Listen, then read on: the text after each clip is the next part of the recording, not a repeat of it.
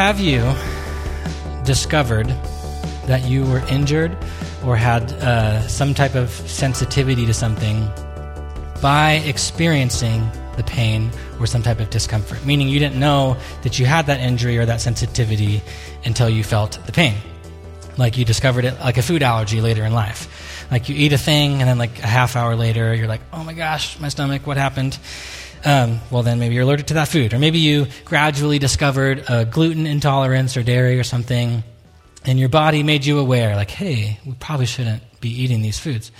Um, the other day, I discovered this like minor little wrist injury in my hand. I don't know how it happened. I had an orange in my right hand, and I threw it into my left, and I caught it. And for some reason, catching it like made my left wrist feel like it was going to fall off. It hurt so bad. It doesn't hurt. It didn't hurt in any other circumstance. I, like I would push down on it in the wrong way, and it would hurt so bad. But it didn't hurt any other way.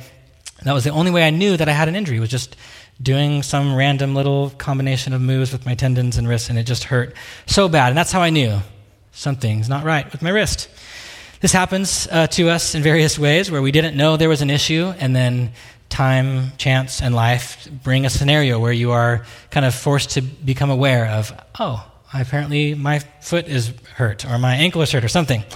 Um, happens with our inner world too, our emotions. Someone says something to you. Maybe it's in passing. Maybe it's meant to be a joke. Maybe it's something kind of passive. Maybe it's not even like mean at all, but it just touches a pain point uh, and it hurts. And uh, it touches like a sensitivity you have or an injury, and it just lights up, and you get really mad, or you get really sad, or offended, or defensive. Um, someone else could have received the exact same comment that you received, but they may not react to it the way that you did because they don't have that injury or that sensitivity. But you heard the thing that was said, and it just like pressed a button, and you're like, ow, why did you say that to me? Um, so those reactions pain, anger, anxiety, sadness, feeling offended or defensive um, they, can, they can reveal where something is injured or broken or sensitive. Like if you got an injured ankle, you step on it wrong, it hurts. That's your body's way of telling you, hey, we have an injury. Um, and if someone says something to you, talks about you, about choices that you make, the things that you think um, habits that you have, something about your life or your body or something, we can get defensive. It can mean we have a, a sensitivity, that someone is, uh, they're touching a nerve, is the phrase that we can use. We found a sensitive area. Something is off, needs healing, keeps getting pressed. And uh, there's an injury that, a sensitivity that I think maybe all of us or most of us have. And we're entering into a season where it is going to be pressed on more and more. And the injury or the sensitivity, maybe, is around the issue of politics. The, the question that politics considers is this um, How should our country, our state, or our city be ordered for the good of its citizens? In some way, every bill, every politician, every election, every vote is somehow or another um, related to answering that question. And when we talk about politics, it's some version of your opinion on how to answer that question. What is good for us as a society? And what happens is we hear someone answer that question or some part of it um, in a way that we disagree with, or they answer that question in a way that kind of by default questions the validity or the goodness of what we think about the answer to that question, and we have some type of reaction. Maybe this happens on uh, like a social media post from a friend or a family member. Uh, maybe something that you read in the news, a conversation you have with a coworker. But someone, in some way, suggesting what they think is good for the world, it implies that you don't actually know what is good for society or for humanity. It calls into question your intelligence or your goodness. Plus, we bring in our belief in Jesus to this arena. And so it kind of adds a whole other element of kind of a, a, moral imperative, like what Jesus says goes. We read the Bible. And so maybe that means that we have to care about this issue or vote this way or something. But there's just so much disagreement. Understatement of the year. But it's more than just we think differently on the matter. Um, if it was just disagreement, plain and simple, if someone presented a different idea than yours, you'd just be like, oh, interesting, I disagree. Goodbye. and then you just move on from the conversation. But we definitely don't do that. We uh, get frustrated, we get sad or offended or defensive or anxious. We think, but may not say things like, or maybe you do say things like, what an idiot. Like, how, how could they think that that's a good idea for our world or for our society? Or how could they believe that set of facts that makes them think this way? Um, someone else's ideas is more than just another opinion, it's a thing that reveals a wound or like a sensitivity that we have. We're hypersensitive to ideas about our country that we don't share and what it means for our world. Um, so think back, just as an example, to the issue of masks during COVID. Sorry to bring it up, people. uh, it was a political issue. Uh, in what way should we, our city, state, or nation, be ordered for the good of its people, the protection of its people? Some said we should wear masks to protect those that are more vulnerable to the virus. That's a good, loving thing to do. Others said we disagree that masks are necessary, either as a general rule, the people that are vulnerable shouldn't cause the liberty to be diminished for other people, or maybe they didn't believe the masks were effective. There are all sorts of thoughts that were thrown around. Um, but it, if it was just a disagreement, you could have said, "Oh, interesting. You think we should, and you think we shouldn't. Okay, nice to meet you. Let's let's move on." But it definitely didn't end there. It went to like deep, mean places sometimes for people. I heard things like. Uh, if you love Jesus, who told us to love our neighbors, you would wear a mask because that's the loving thing to do. Um, and heard all sorts of other things from other people that we don't need to get into because you're already feeling like, please stop talking about this. Um, it's more than just another opinion. There's something about the other opinion that like does something to you, where you're not just like, oh, information, interesting. You're like, oh, why are you saying this? Something's wrong with you. In the same way that your body would react to a food that you are allergic to, making your stomach hurt or something, or the same way that your nerves fire up if you aggravate an injury, these intense emotions that we feel when the other side of the political spectrum pushes our buttons, it should indicate that something's going on. We should listen to that.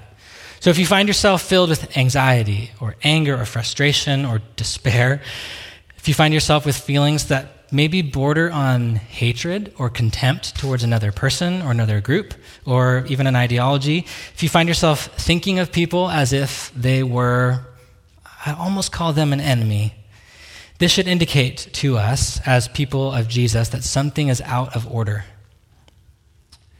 Our priorities, our loves are disordered if we're thinking about people this way. So, for many, our existence in, our participation in, our commitment to this country that we live in is clouding our judgment and affect, negatively affecting our behavior towards other people. Now, you may be thinking, you did not need to take seven minutes to say that. We already knew that. But as we are in the thick of uh, a heightened political season, it's not going away anytime soon. We're just getting started. This is my, uh, my chance to offer a pastoral word that I hope you would listen to. Um, something that maybe could help ground us um, and help you engage in a more healthy way. Um, something to maybe make it so that we can be steadfast in our love for Jesus and steadfast in our identity and our love for others, even when we don't like what's happening in the world. So I'm going to read um, from the third chapter of Paul's letter to the Philippians. Now, if you're willing, I'm, by saying this, I'm going to make you want to do it. So I'm just going to say it. Don't read ahead. Just open up to Philippians 3 if you want to, or you could just read what's on the screen. If you're like, I'm going to read ahead, I'm going to do it. Uh, don't open your Bible, just look at the screen. Um, because the passage doesn't seem like it's going to have anything to do with what we're talking about right now, but it will get there. So, um, Philippians chapter 3. We're going to take a few verses at a time. Further, my brothers and sisters, rejoice in the Lord. It is no trouble for me to write the same things to you again, and it is a safeguard for you. Watch out for those dogs, those evildoers, those mutilators of the flesh. All day I've been reading this, just a side note. I've been hearing that in Trump's voice, and it's so funny. oh, man. Uh, for it is we, that's just a helpful side note, it is we who are the circumcision, we who serve God by his Spirit, who boast in Christ Jesus, and who put no confidence in the flesh. So Paul's telling this church, the Philippians, look out for this group of people.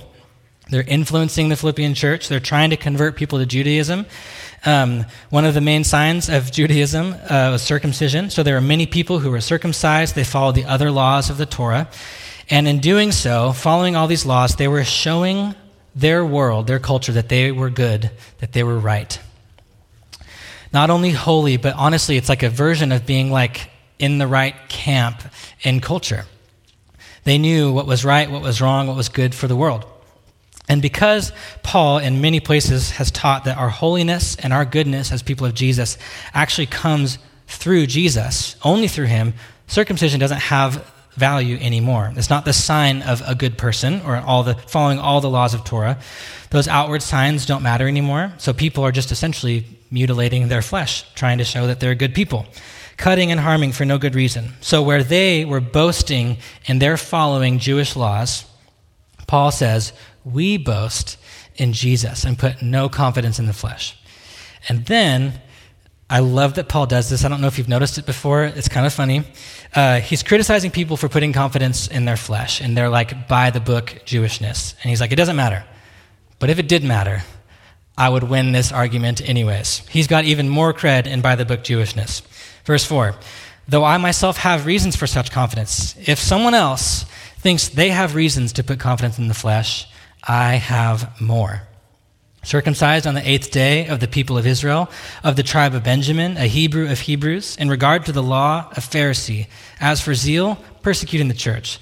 As for righteousness based on the law, faultless. He basically says, whatever reason that these boastful Jews had for confidence in their outward holiness, he's like, I had more.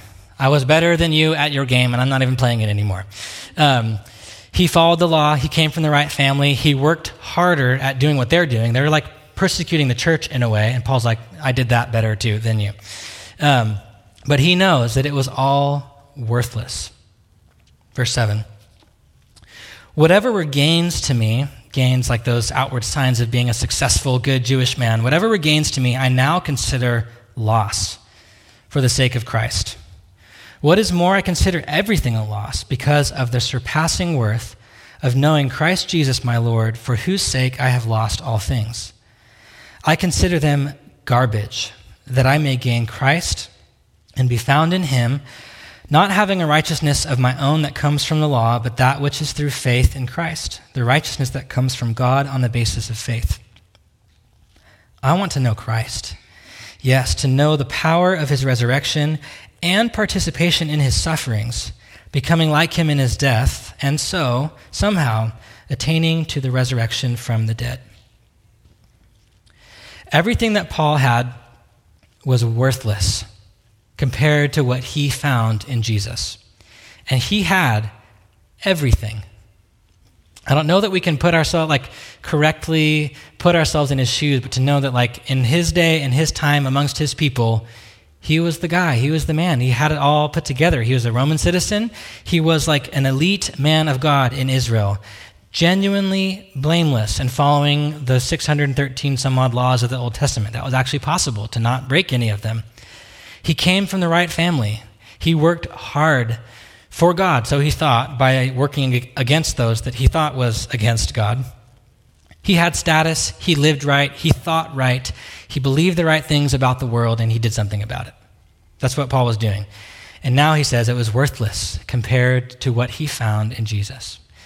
And what he found was not his own goodness or his own righteousness, but Jesus's. And so he received from Jesus his status and his righteousness. It didn't come through living right or thinking the right way, it came through trust in Jesus. Where he used to know all the right things, now what he wants to know is the power of the resurrection of Jesus at work in his life. And he wants to know the opposite of the status that he had, which is sharing the shame and suffering that Jesus endured on the cross. He wants to, Paul, and he's telling us to do so as well, to experience both the power of the resurrection and participation in the humiliation of Jesus dying to himself. And in doing so, Paul says, we take hold of the life that God actually has for us here and now, eternal life. Verse 12 Not that I have already obtained all this, or have already arrived at my goal, but I press on to take hold of that for which Christ Jesus took hold of me. Brothers and sisters, I do not consider myself yet to have taken hold of it, but one thing I do, forgetting what is behind and straining toward what is ahead. I press on toward the goal to win the prize for which God has called me heavenward in Christ Jesus. He affirms, he's like, I'm not there yet. I'm a work in progress. But he doesn't let his past, which is a gnarly past, he doesn't let it stop him from pressing forward in his journey with Jesus. Verse 15 All of us, then, who are mature, should take such a view of things. In other words, if you're smart, you're going to think about this the way that I do, is what Paul's saying. And if on some point you think differently, that too God will make clear to you. Only let us live up to what we have already attained. Join together in following my example, brothers and sisters, and just as you have us as a model, keep your eyes on those who live as we do. For as I have often told you before, and now tell you again, even with tears, many live as enemies of the cross of Christ. Their destiny is destruction, their God is their stomach, and their glory is in their shame. Their mind is set on earthly things. He encourages people to think about what he's been saying in the whole letter, but particularly in this chapter. See the wisdom in it. He reminds them God's going to help you understand things correctly and show you the truth. He says they can follow his example, follow the example of other people who are living like Paul was. And then he reminds them, he goes back to the people he's referring to at the beginning of this passage, the ones who were boasting in their obedience to Jewish law. He says their God is whatever they want. Their stomach represents kind of just their like base desires as humans. They take pride in things that should not bring pride. Their mind is set on earthly things, earthly status. They're thinking through the lens of like based on this time, this culture, this place where I live, these people around me, what will bring me like good standing and status and rightness and success? That's what setting their mind on earthly things looks like. And Paul brings it back. He said, Their minds are set on the things of this earth. And now, if you, if you waited, good job. Their minds are set on earthly things. But our citizenship is in heaven. And we eagerly await a Savior from there, the Lord Jesus Christ, who, by the power that enables him to bring everything under his control, will transform our lowly bodies so that they will be like his glorious body. So, Philippi, the place where this church was, was an outpost of the Roman Empire. Um, it was under the rule and reign of Caesar, who was called literally Son of God. He was also called Lord and called Savior of the known world. So, some of the Christians at this church in Philippi, where Paul wrote this letter, they may have been actual citizens of Rome which would have come with probably some measure of safety, rights, and privileges.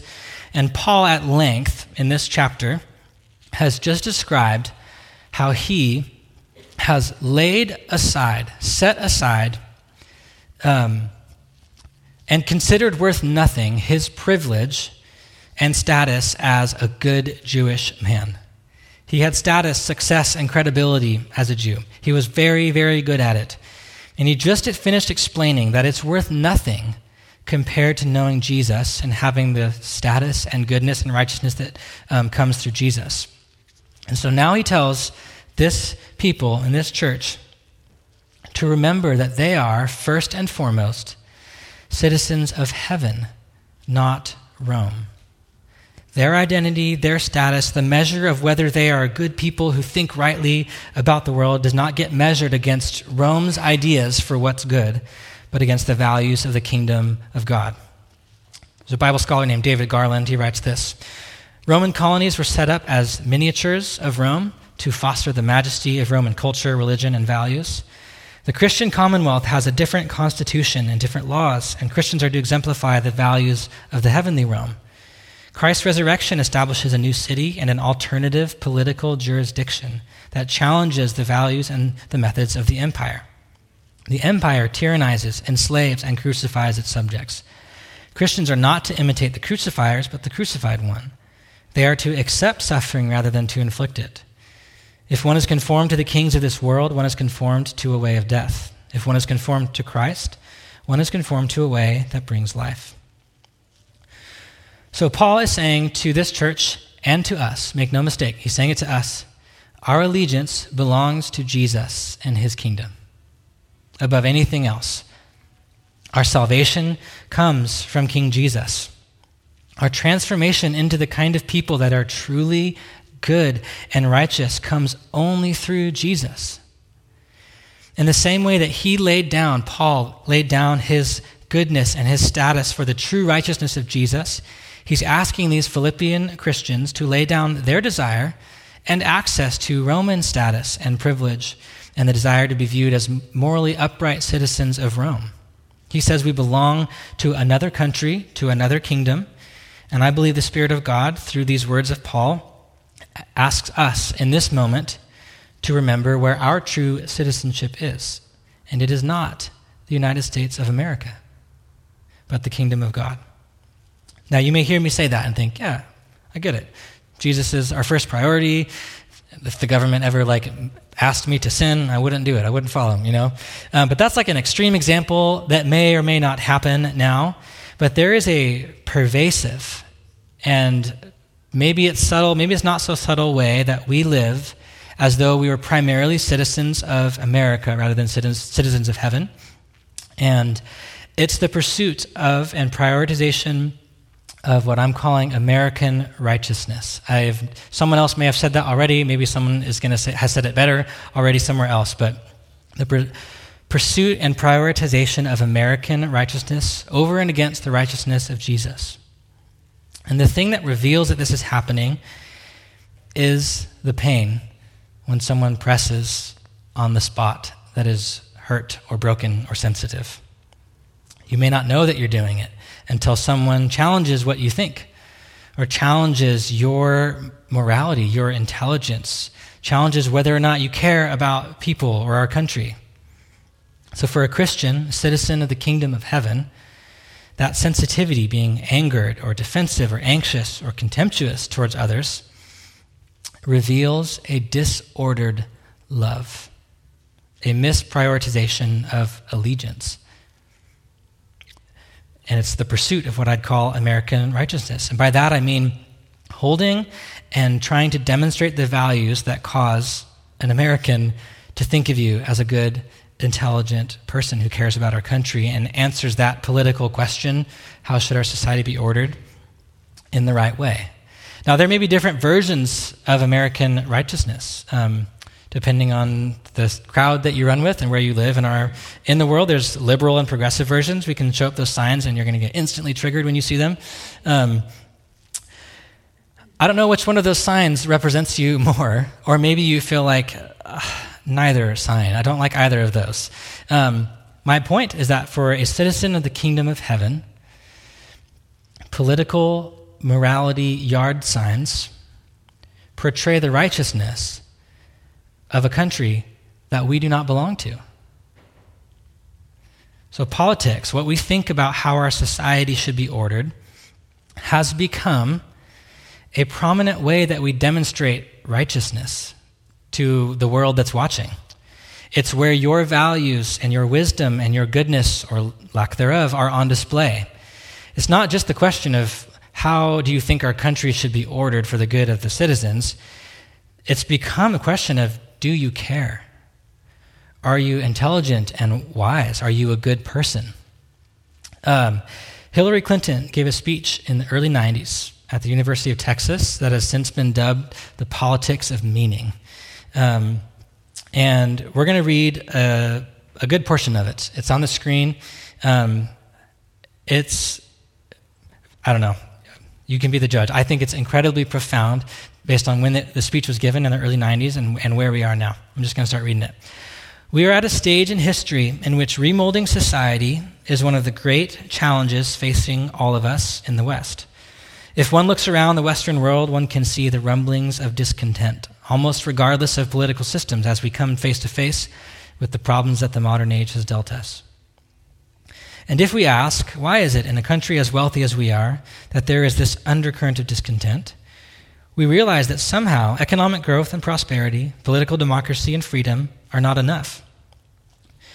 That we lack meaning in our individual lives and meaning collectively, we lack a sense that our lives are part of some greater effort, that we are connected to one another. This isn't very far below the surface because we can see it popping up through the surface the signs of alienation and despair and hopelessness that are all too common and cannot be ignored. The signs are in our living rooms at night on the news, they are on the front pages, they are in all of our neighborhoods. All of us face a crisis of meaning. Coming off the last years when the ethos of selfishness and greed were given places of honor never before accorded, it is certainly timely to ask about this problem. This problem requires all of us to play a role in redefining what our lives are and what they should be. We are caught between two great political forces. On the one hand, we have our economy, the market economy, which knows the price of everything but the value of nothing. That is not its job. And then the state or government, which attempts to use its means of acquiring tax money, making decisions to assist us in becoming a better, more equitable society. We have political and ideological struggles between those who think market economics are the answer to everything and those who think government programs are the answer to everything, but neither is adequate to address the challenges confronting us. We're almost there. What we must do is break through the old thinking that has too long captured us politically and institutionally so that we can begin to devise new ways of thinking about not only what it means to have government that works again, not only what it means to have economies that don't discard people like they're excess baggage that we no longer need, but to define our institutional and personal responsibilities in ways that answer this lack of meaning. We need a new politics of meaning we need a new ethos of individual responsibility and caring. We need a new definition of civil society, which answers the unanswerable questions posed by both the market forces and the governmental ones as to how we can have a society that fills us up again and makes us feel that we are part of something bigger than ourselves. I don't know if the gravity of what was in that speech has um, hit you. Pretend it wasn't Hillary that said it if you don't like that you're reading Hillary Clinton at church. Um, she was not the first person to say something like this. But she described in 1993 what has become the air that we are breathing. We are finding our meaning, our worth, or a lack of it in some way through the political system. Politics, how society should be ordered for the good of the people, is far more than just an opinion that you have on what laws and rules are good. It's where we look for meaning. It's the arena for discovering and testing our wisdom and our goodness. So, today, what you think about how society should be ordered could be considered one of the standards by which you would judge if there's a good, if a, a good person or not, if you're a wise person or not. Think about how quickly uh, you dismiss a person in your mind when you find out that they kind of represent the other side that you don't like? Very, thank you, Kevin. I'm gonna, I'm gonna give both sides of this, so don't be mad at me. Well, you can be mad at me. So you meet someone and they say something that clues you in. And you're like, ah, another self-righteous woke person with a godless liberal agenda. Remind me to stay clear. Or Ah, another anti science right wing conspiracy theorist who thinks Trump is the second coming of Jesus. I'm going to stay away. Like we make those statements pretty quickly in our minds. We kind of categorize people, write them off. We have a strong reaction when the other side kind of rears its head at us. We are sensitive. We are defensive. We are easily angered. Sometimes we are full of contempt for people who embody threats against our version of American righteousness. So, if our idea, our idea of what is good for the world is challenged or threatened, if we feel like someone misunderstands us or places us in one of those extreme categories that we don't think that we're in, if someone thinks we're the problem, or that our ideas are bad or not smart, or that our ideas or opinions fail to promote goodness in the world, that's why this topic is so divisive. We're on edge. Our egos, our image, our desire to be seen as good people, as intelligent people, as caring people, it's all at stake, or so it seems. And it's threatened when politics comes up because we are valuing American righteousness over the righteousness that comes through Jesus. So, to use the language from our passage in Philippians 3, we are, in a way, holding on to confidence in the flesh, an observable measurement of goodness that people should be able to see to know that person knows what's what. They're wise, they're smart, they're caring. Our minds are set on earthly things, earthly American cultural morality, and it is not what Jesus wants for us. The whole point of this third chapter of Philippians, much of the whole letter, Paul is saying, I've done something that you should also do. I've laid down my desire to be seen as good, right, righteous, successful in the eyes of our culture. Because remember, he had it all in his Jewish culture. He had every reason to be confident in the status and the image that he had. He was morally upright. He was involved in his community. He was a God fearing Jew who knew what was good. He had the, in a sense, political and moral high ground. And yet, he considers it all to be utter garbage compared with what he has found in Jesus.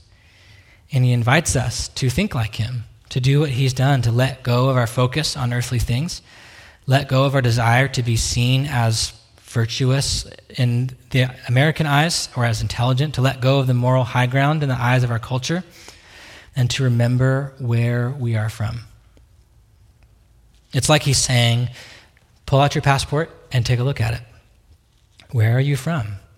You may have a visa to be here where you are for a while, but your homeland is the kingdom of God. You are citizens of the realm of King Jesus, and the only thing that matters is what he says. Whatever he says is good, is good. The only righteousness that matters is that of Jesus that he gives us. I think one of the um, harder I would say the hardest thing about preaching for me is having an like true, accurate pulse on you, people, or culture in general. I think it's again the most challenging part for me, and I think it separates like excellent Bible teachers from just average ones. Um, is the ability to like talk about your world in a way that makes you go, "Oh, I hadn't thought about that way." He's so, totally right, you know.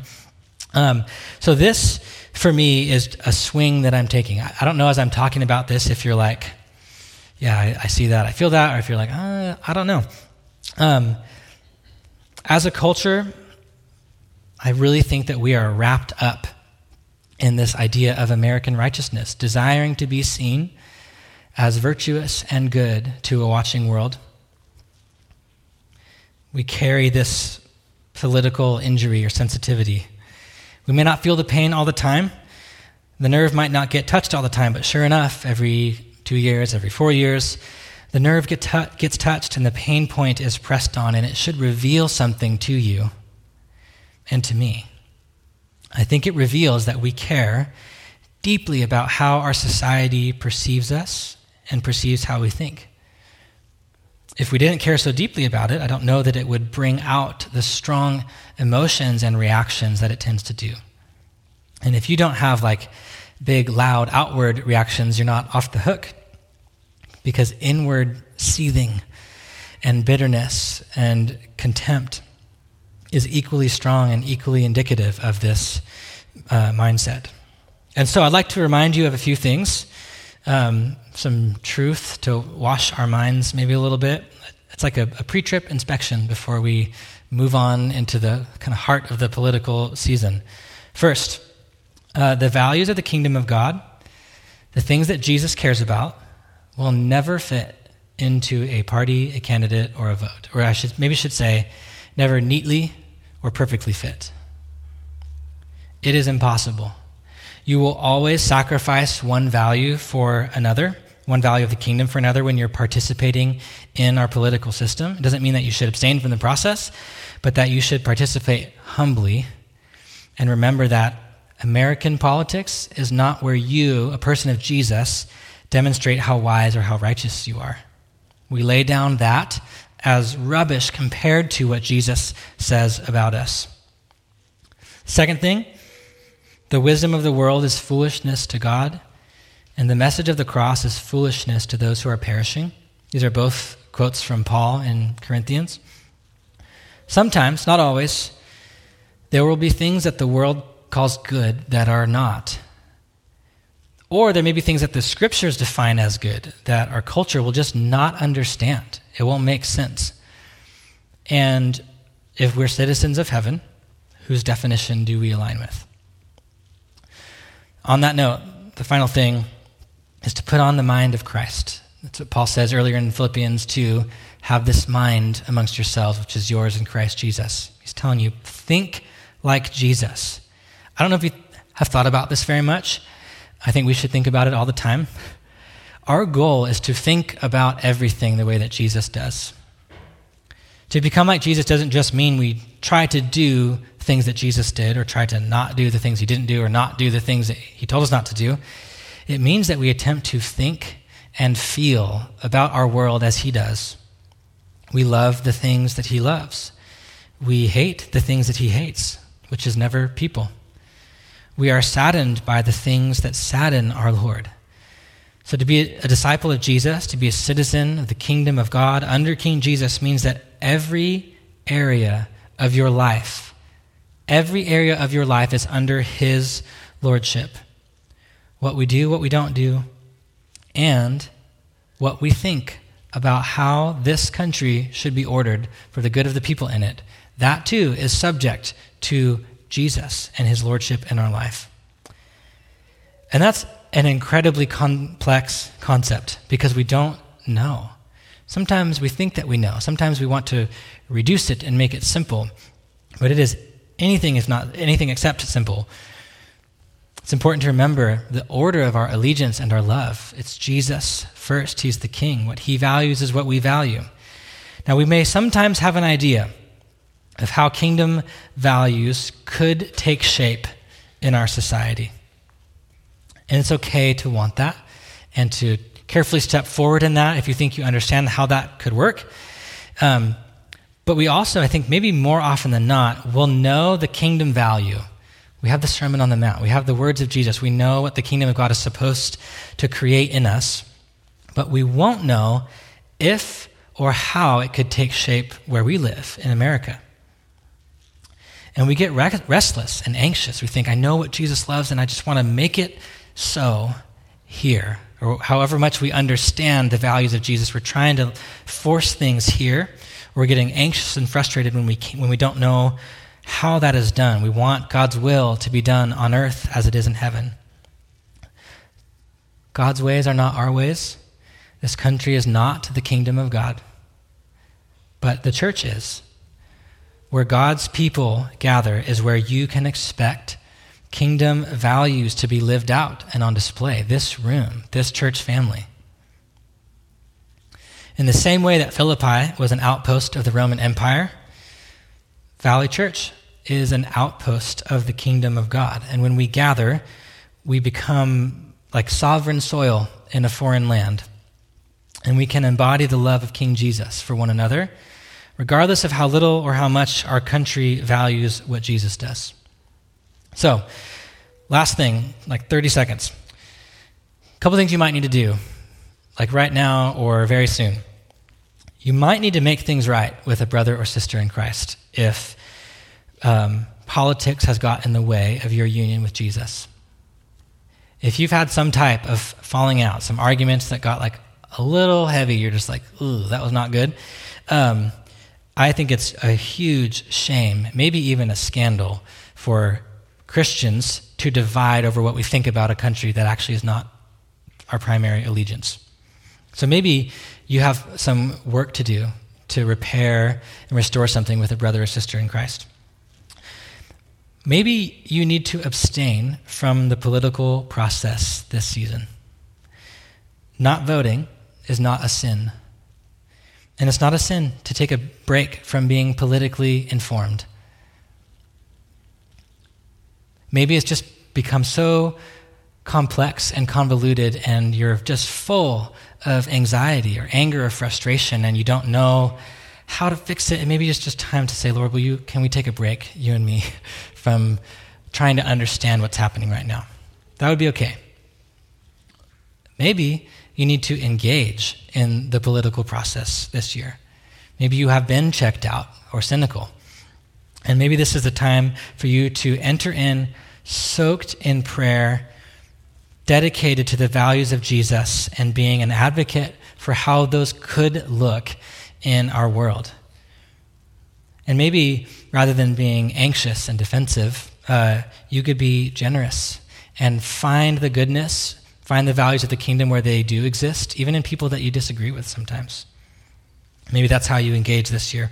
The last thing for all of us um, it's one of the simplest commands in Scripture with like a 100% success rate promised is ask for wisdom.